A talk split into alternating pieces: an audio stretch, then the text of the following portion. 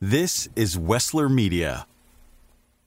Mom deserves the best, and there's no better place to shop for Mother's Day than Whole Foods Market. They're your destination for unbeatable savings, from premium gifts to show-stopping flowers and irresistible desserts. Start by saving 33% with Prime on all body care and candles. Then get a 15-stem bunch of tulips for just $9.99 each with Prime. Round out Mom's menu with festive rosé, irresistible berry chantilly cake, and more special treats. Come celebrate Mother's Day at Whole Foods Market. Hey, thanks for listening to this episode of Profiles, part two of the Jeff Ruby story. Real quick, if you haven't shared it yet, would you share this episode and give us a five star review? We'd be greatly appreciative. All right, here's part two. This is a Wessler Media production. Welcome to this episode of Profiles and part two of Jeff Ruby's story. If you missed part one of his incredible journey, we'd really encourage you to listen to that one first. Because in part one, you'll experience his rocky upbringing, brushes with Jersey mobsters, firing his first chef at 13, running away from home two years later, how in college his band opened and closed for Sly and the Family Stone, was rescued from almost drowning by his friend Cris Collinsworth. But now, it's 1987, and Jeff Ruby, in the midst of an argument with his wife, jumped out of a moving car. He's near death in the hospital with one final option that could save his life.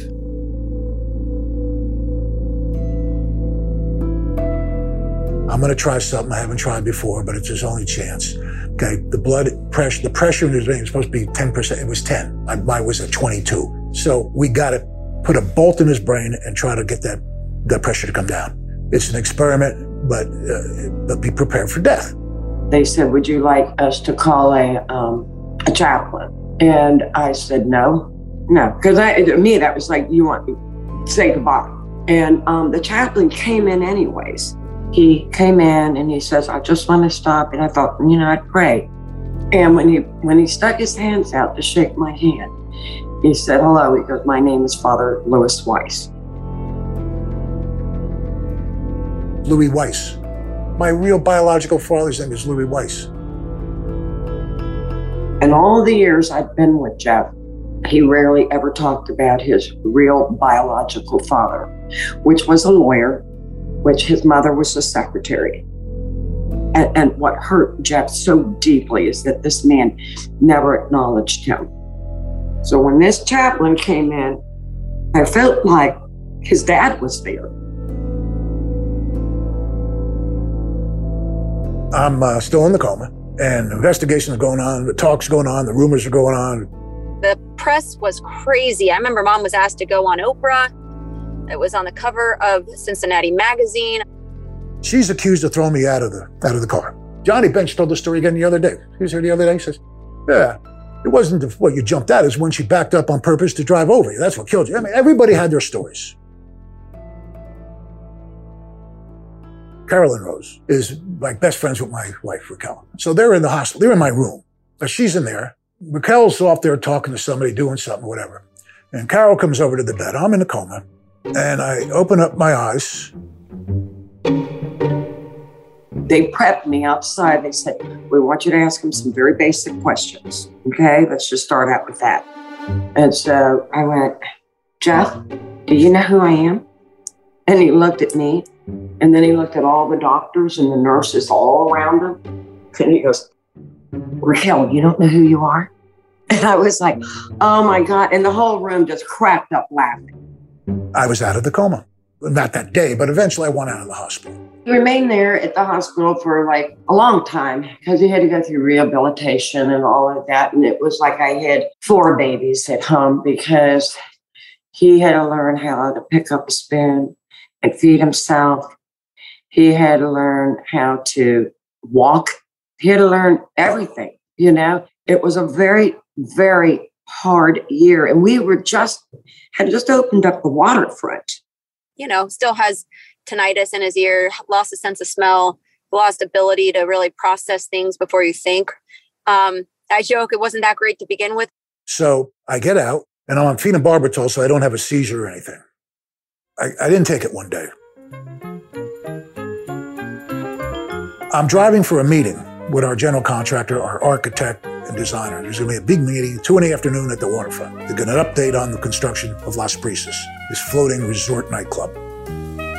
I'm on the I 75 bridge, and all of a sudden, I see a friend of mine, Skip Greenberg. He's in a car. Hey, Jeff, how are you? And I just look at him. I have a seizure on the I 75 bridge. But I'm near the Fifth Street exit to get off where the, where the waterfront is. I get off the ramp and I make it to the waterfront somehow. And then I drop, and then that's the end.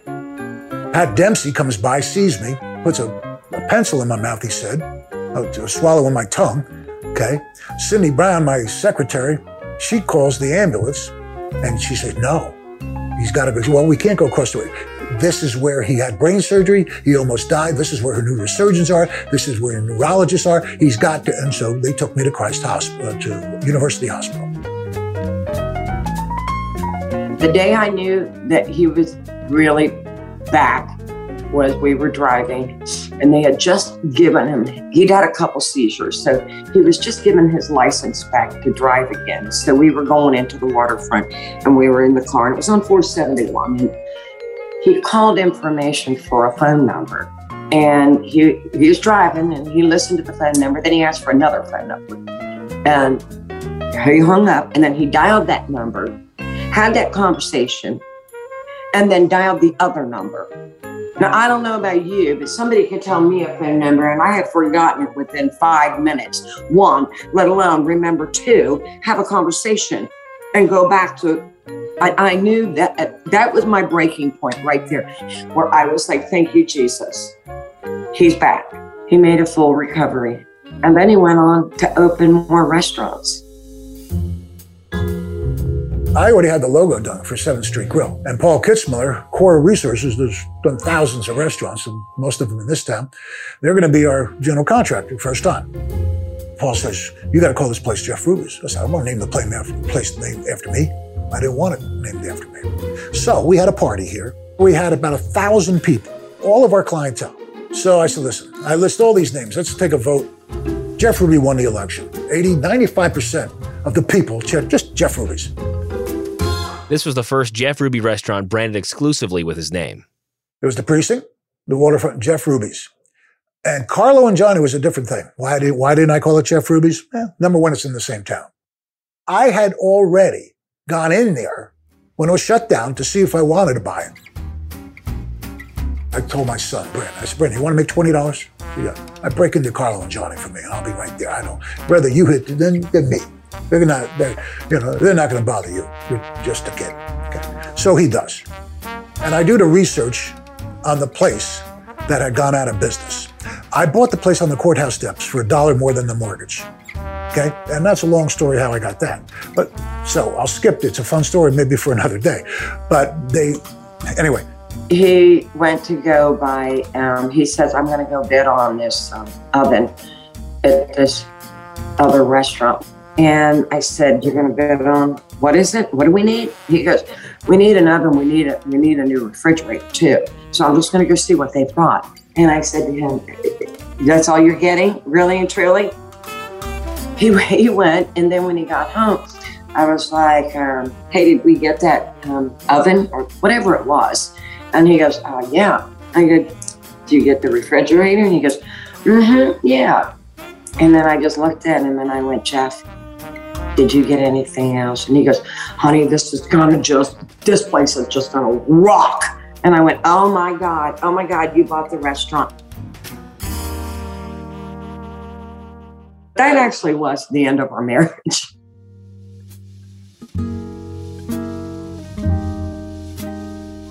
When Jeff would open a restaurant, he would literally sleep there overnight so that he could be there first thing in the morning with the builders he would come home, of course, you know, change and clothes and then take more clothes. But he got, he would be gone for like three, four months. That's how long it would take to open up a restaurant.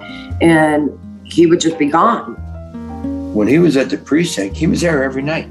When he was at the, the waterfront, he was there every day. Our restaurants don't come out of a can. It takes a lot. It takes a year. I'm there every day. The, the construction, everything. I worry more about failing uh, and uh, being a failure uh, than being successful and trying not to fail rather than trying to succeed. It cost me my marriage. You know, I wasn't giving enough time to my wife. I tried to be a good father. I didn't go on vacations with the kids, but I coached my two sons' youth football, seven, eight year old, nine year old, 10 year old, 11 year old, coached them. I was at Britney's every practice when she was playing softball. God could not have given me a better father uh, than Jeff Ruby. And to go from childhood to adolescence to then he's, you know, he's dad there and he's, and then to mentor and now to still mentor, but best friend and, and everything that he is to me. Uh, I have the greatest father I could ever ask for. So I was a good parent, but the price of success was, uh, uh, it, it, yeah, it cost me my marriage. It cost me a, a quality, a, a quality of life. You know, I didn't go anywhere. Every vacation, he was never on them, you know, and that's what caused probably our big, uh, probably my biggest ground for divorce with him. You know, he kept saying that he would change. You know, the first vacation I went with the family was eight years ago. And now we go sometimes two, three times a year. You know, but I never had a childhood. I was working, working, and working. Life to me now is family, faith, and food. That's my family, faith, and food. In that order. Jeff's personal challenges were soon met with professional challenges as the waterfront was about to cause a media stir. Basically, I called it the waterfront after the movie. Okay? I should have called it the Poseidon Adventure. That's the name of this restaurant. If I could have seen what I knew now, if I knew now what I, I didn't know then. I'm doing a, a, an event down there. And after the event, we took everybody down to the waterfront. Well, it was a horrendous night. The, the Ohio River typically is 25 feet. The Ohio River this day was 60 feet. I mean, it is raging. You think it's like rapids coming down there. So we're sitting inside and we're all having dinner. And all of a sudden you feel this and snap and, you know, steel snapping. And we're all looking around. Nobody knows what's going on. And so I go walking outside and the general manager of the place, a guy named Charlie Bledsoe, is out there and he goes, Oh my God, we don't have a plank to get off this boat. it's like the Titanic. Everybody inside just kept partying. It was like, eh, they'll figure it out eventually. So I've got I've got 50 people inside from this event. So now the fire department shows up.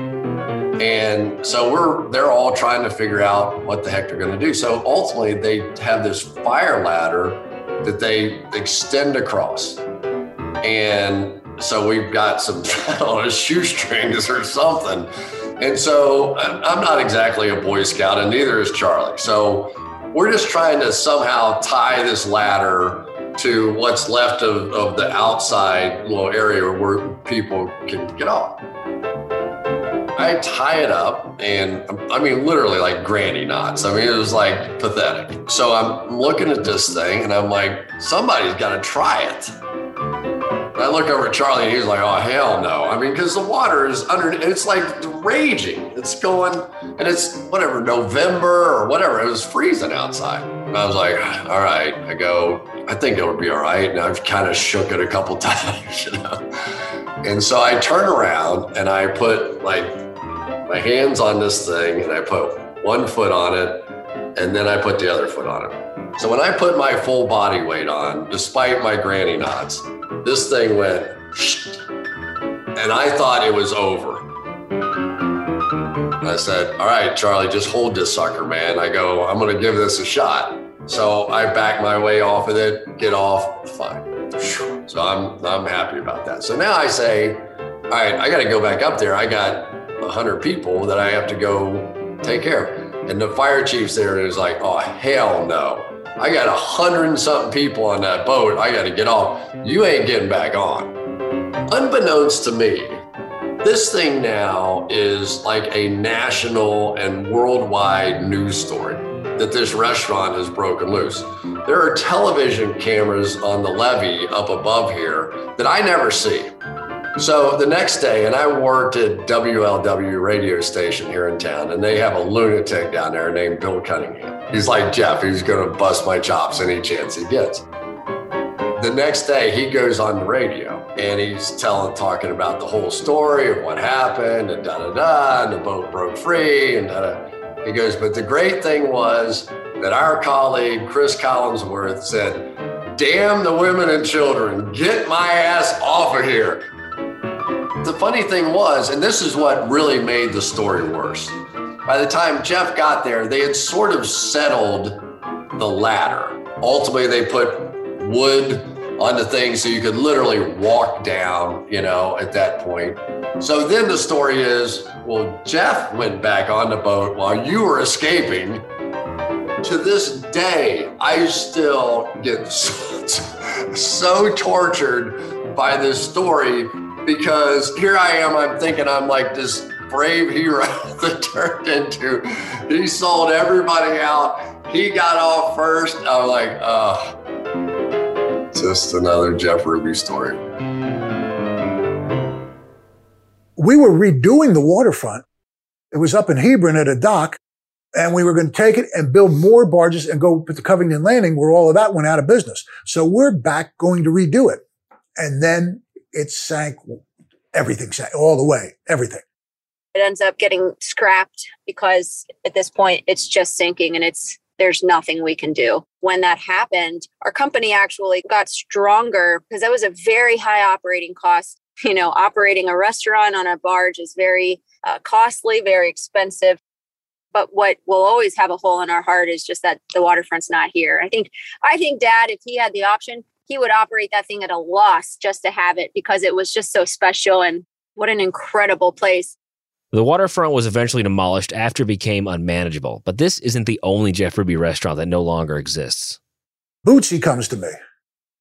Rube, I want to do a restaurant with you. So we opened it and I called it Bootsy's. It was a fun place, but it didn't make it.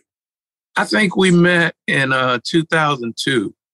Uh, but I had been hearing about, you know, hearing about Jeff. I just hadn't met him before then.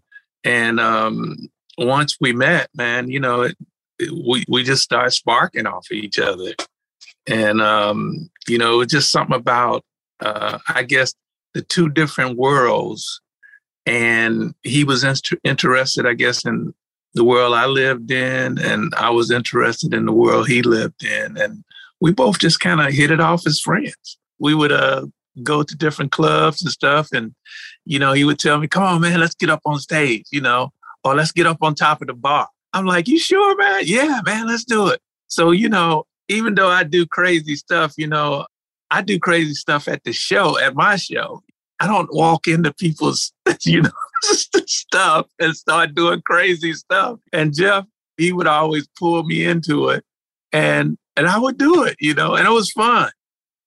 Man, I remember um, we flew to um, Memphis on his uh, the private jet man, I mean, it was non-stop. You know, we would rap and rap over and over, new story here, new story there. And he dozed off for a second. I could not believe it. He had one eye open and one eye closed. I said, Jeff, what are you doing, man? He said, I'm sleep watching you. I was like, oh, okay. But that's you know that's the fun that you, you get from Jeff. I mean that's that's him. He got a lot in there that needs to come out, and it's all the time. The next thing I know, we were talking about let's do a restaurant, and it was amazing to me because it was like a perfect time because I was off the road and I I was having like withdrawals about being on the road because it was so demanding, you know? And when uh, Jeff mentioned that about the restaurant, it's like, oh, that would be cool. That way I can just, you know, be in town. You know, I can be it come down to the restaurant, you know, do this, that, and the other when, whenever I feel like doing it. And that felt really good to me. So that whole idea, it was perfect. It was perfect. So we started to follow through with it. You know, when Jeff does something, he puts his whole heart and soul into it. And I knew it was gonna be the bomb, you know. And I was like, dag. And then every every step he included me on, you know, being there, meeting who was doing it, talking to him, You know, um, what do you think about this? What do you think about that? He would always include me. He didn't really have to do that, but he did.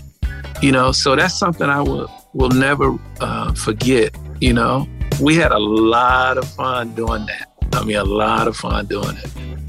In 2008, you know, 2008, that's the worst year that you could possibly try to put anything together. You know, that's known a, a restaurant, things happen at the right time. And at that particular time, I was then thinking about going back on the road. We had such a great experience. And not only that, we got to grow together as opposed to apart. Before we went all the way downhill, Jeff called me down to the office one day and said, Come down here, I got something for you. So I got myself together. I go down to, to Jeff's office. I calls him before I go up and I say, I'm here. He came down. He, you know, was at the window and he was telling me to roll my window down. And I rolled the window down and he threw a little Rottweiler puppy right in my arm. I was like, Jeff, what are you doing? He said, That's yours. Just keep it, man. I love you, man. You know, he knew I loved Rottweilers, and I had just lost one of them. I had four of them. He didn't know at the time that I, I needed, you know, I want I was to get another puppy, and I named that puppy Nitro. That was one of the names I had gave Jeff. You know, like he's he's a nitroglycerin ball, you know, and so I named I named the, named the puppy Nitro. It all worked out really good. So Bootsy's was reopened as the Walnut Street Grill, which eventually closed in 2012. Despite some business failures, today his company runs seven restaurants in three states. You got the Precinct, Carlo and Johnny, Jeff Ruby, Cincinnati, Columbus, Lexington, Nashville, and Louisville. It was at that last location that he had an incident involving an infamous celebrity that made national headlines. This episode is brought to you by Reese's Peanut Butter Cups. In breaking news, leading scientists worldwide are conducting experiments to determine if Reese's Peanut Butter Cups are the perfect combination of peanut butter and chocolate. However, it appears the study was inconclusive, as the scientists couldn't help but eat all the Reese's. Because when you want something sweet, you can't do better than Reese's. Find Reese's now at a store near you. Can you shut the camera for a second? Yeah. Okay. Well.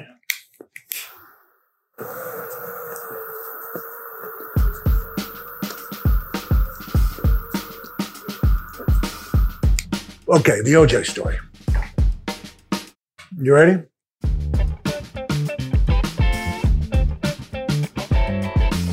I had met OJ Simpson many times. He had come to the precinct, he had come to the waterfront, and he came to the waterfront after the murders and after he was acquitted. He, he was a nice guy. And now, you know, we got the murder.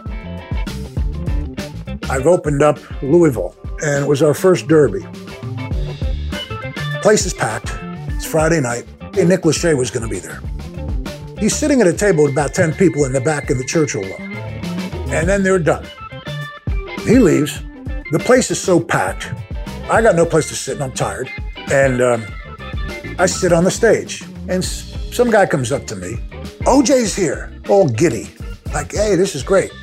So I'm sitting there thinking what to do about it.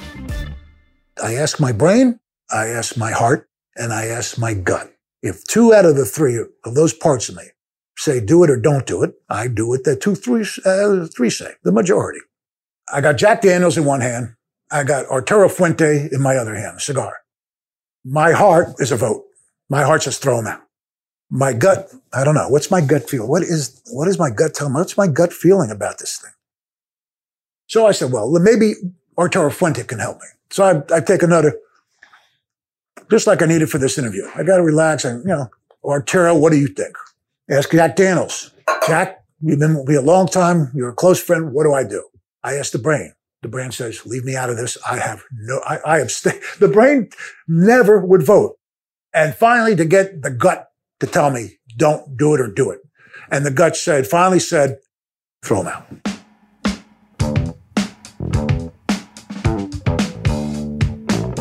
So I go in there and I said to him, uh, I'm not serving you.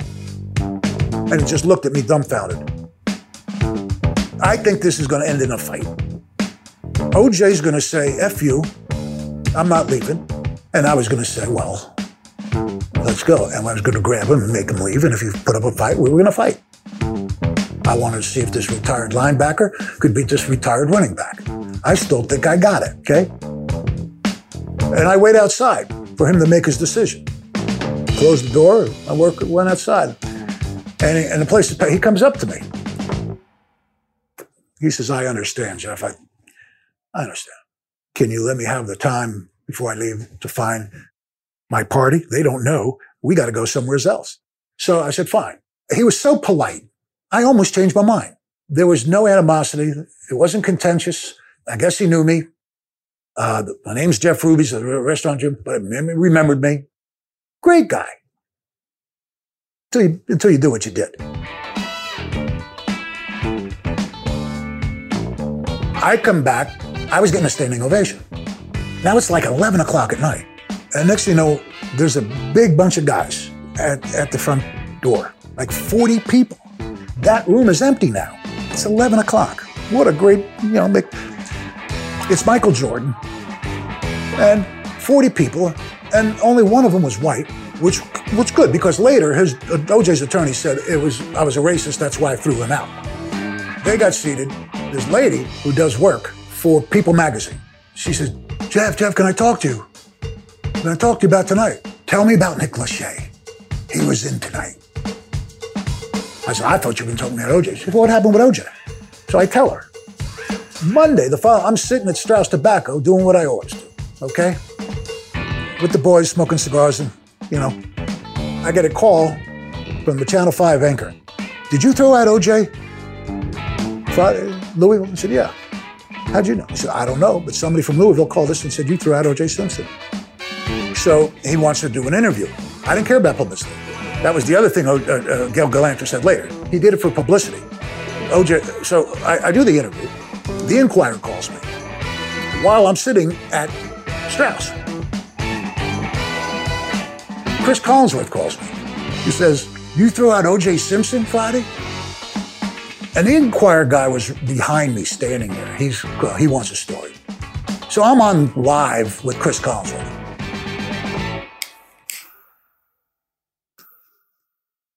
I'm doing an interview. I said, Cris, let me tell you the difference between you and me. Okay. And Cris is one of my, probably my closest friend. I said, here's the difference between you and me. You report the news. I create the news. When he called me, he probably started with, you're not going to believe this. I'm like, Jeff, I've been around you my whole life. I, I'm going to believe anything you're going to tell me. And he's launched into this story. I'm like, that's even a stretch for you, man. That, that one's, that one's up there. But he became a folk hero. I mean, he would walk around town and it was like, Jerry, boy. And I had death threats from the Black Panthers and all this other stuff. And right uh, and in Louisville, they started, you know, picketing and, and three black ministers came in and wanted to do a press conference with me that it wasn't racism and we did uh, there was oh, obviously it hit the button it's going to hit the button the racial button and that was the last thing on my mind you know, if he hadn't murdered anybody, I, uh, I would have asked for another picture. So, after hearing a story involving OJ, Michael Jordan, and Nick Lachey, you might get the impression that the life of Jeff Ruby is one celebrity encounter after the next. But for decades now, he has devoted time and effort to a cause that is personal. Driven by a life with an absent father, he has been the role model to several fatherless adolescents, many who are waiters, cooks, and dishwashers that now work for him. He started the Jeff Ruby Foundation, a charity that provides support to the Cincinnati foster care system Despite his success in the restaurant business, this is what he's most proud of. What he gives back to these kids today, he's been doing that since the day I met him, when he didn't have anybody. If there was a boy that didn't have a father because he remembered his life, he became their coach.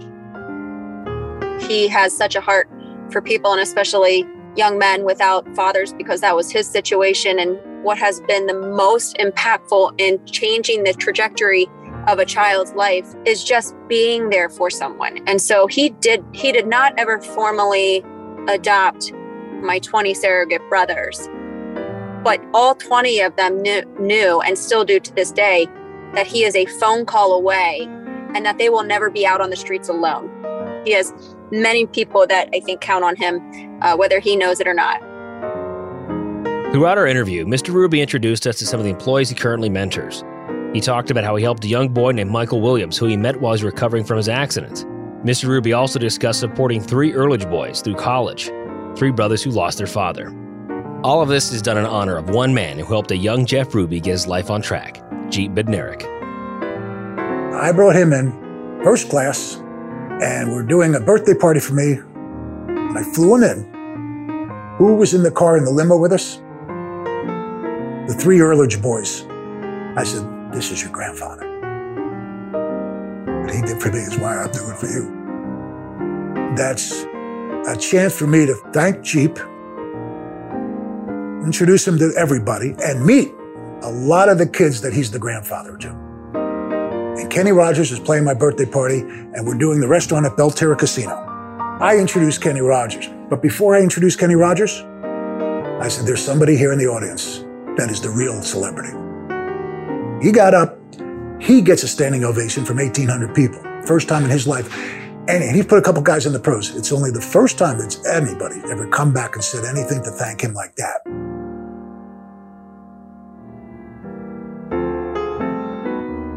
Uh, nothing is going to stop him once he's made up his mind, whether it be steal me away from an engagement or do this restaurant. Nothing will ever stop him.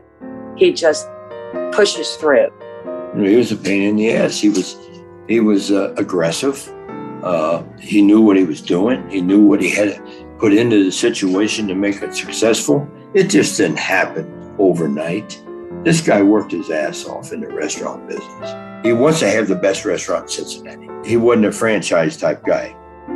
I wanted to see my kids grow rather than the company grow. I, I never wanted to have the most steakhouses in the country. I wanted to have the best steakhouses in the country. You can't be the best and have the most. You got 50 places. You can't do that and have the quality we have. It's impossible. It's damn hard enough for me with seven restaurants. I'm never happy with our food. I'm always complaining okay? Because I want it you know, as close. To, you know, I don't strive for perfection. I strive for excellence. If you strive for excellence, you'll have success. If you strive for perfection, you'll have a nervous breakdown. In 2015, Mr. Ruby handed off his company to his children and is now retired. Well, semi retired, because he hasn't stopped working and probably never will. But as I said at the beginning of this episode, summarizing the life and legacy of Jeff Ruby into one episode really isn't possible because there were many more stories in his biography that we wanted to ask him, but we ran out of time. But for every wild night or crazy story that Jeff Ruby does have, there's an overabundance of stories about nights where all he was doing was working. Working in kitchens, working at hotels, working at one of his restaurants so late that he ends up sleeping there. And that really is the story of Jeff Ruby. Few people could worked their way to the top like Jeff Ruby did. How Jeff's story contributes to the story of Ohio can differ depending on whom you ask and how they interpret the question. On the surface, Jeff's establishments brought the spotlight to the Cincinnati restaurant scene. His steakhouses are often listed as some of the best in the country. Going one level deeper, though, you can say that Jeff was a community builder, providing resources to the foster care system through the Jeff Ruby Foundation and acting as a role model for many children without a father. But in totality, Mr. Ruby is the embodiment of a dream that many of us have. Through hard work and determination, he went from having nothing to having just about everything. It's a story as old as America itself. But because these events happened just north of the Ohio River, we can say that his story is one of ours. He is such a true blue Ohioan. I mean, he just is. He takes great pride in where he lives. He's brought a little New Jersey attitude and strut to uh, to Ohio. And, and uh, I, I think that when you look at Jeff and what he's done and his legacy and what it's meant to Ohio, I think it's going to live long, long, long past uh, even his own life because it represents something. You know, he excels the the Jeff Ruby experience, as he calls it. And my favorite line is, "If they're hungry, they'll go to the refrigerator. They want the experience, they come to Jeff Ruby's." Jeff Ruby Steakhouse will never get old. He has the city he loves, Cincinnati, in the palm of his hand as far as food's concerned. There's three ways to do something the right way, the wrong way, or your way. I did it my way. I, I think I've done okay for myself, you know? And, and considering, I mean, I'm not that big of a deal. I'm, there's a lot more successful people than me, especially in this business. But I'm supposed to be dead. I lost 20% of my brain. I was led my, read my last rites, a 5% chance of living. 5,000 prayer lines were set up, I was told. I'm not supposed to be here. And I've got to do good things because that's why God saved me. I just want people to remember He loved, He cared, and He gave. He did so many good things for people, and uh, He helped a lot of people's lives, including employees, and and that He, you know, He tried to do good. He was a little wild, he had a little edge, you know. Um, of course, he's a restaurant owner and a business owner, and you know, but he he lives, you know, he lives like a rock star. He, he he's a rock star. It's like a rock star is coming in the in the restaurant. That's who he is, and it's a beautiful thing. If you watch him in his work and in his giving, in his service to people, if you watch him, you you'll be inspired. I don't even think he would care so much as to be like the, one of the greatest restaurant operators. He would care more about being a good dad. And he drastically changed lives, saved many lives. He's just the most sensitive man I've ever met. There are two types of people out there there are givers and there are takers. And Jeff is definitely a giver. I can't say enough about his generosity and the kind of quality person he is. And I would almost get offended when somebody would say something like, How could you be married to him? Because how could I not? I would say his legacy was you really can go from a, a rags to riches story if you you work hard. He's been so good for the city of Cincinnati, you know, and uh, all I can say is uh, he's a legend. I will always love that man.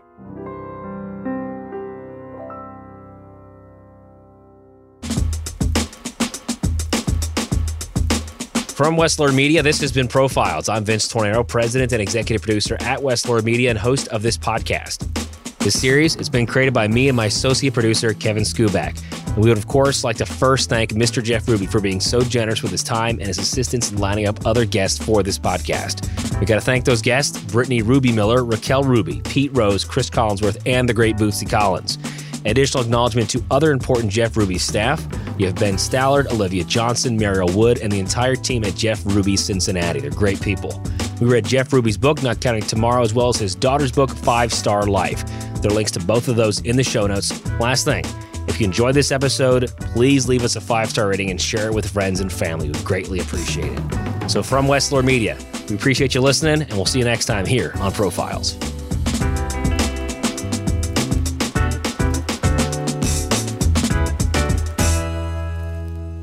Right, so this marks the end of our series profiles. The first season is done with. We are working on season two. But if you got some ideas, let us know. Why don't you just email me? Vince at WesslerMedia.com. V I N C E at WesslerMedia.com. Link in the show notes. Love to hear from you. Thanks for listening to Profiles.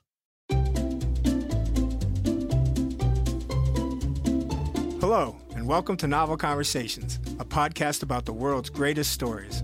I'm your host, Frank Lavallo, and for each episode of Novel Conversations, I talk to two readers about one book.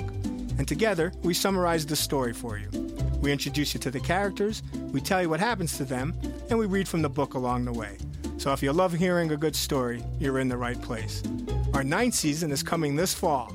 Tune in to hear from some of the all time great authors Charles Dickens, Jules Verne, F. Scott Fitzgerald, and more.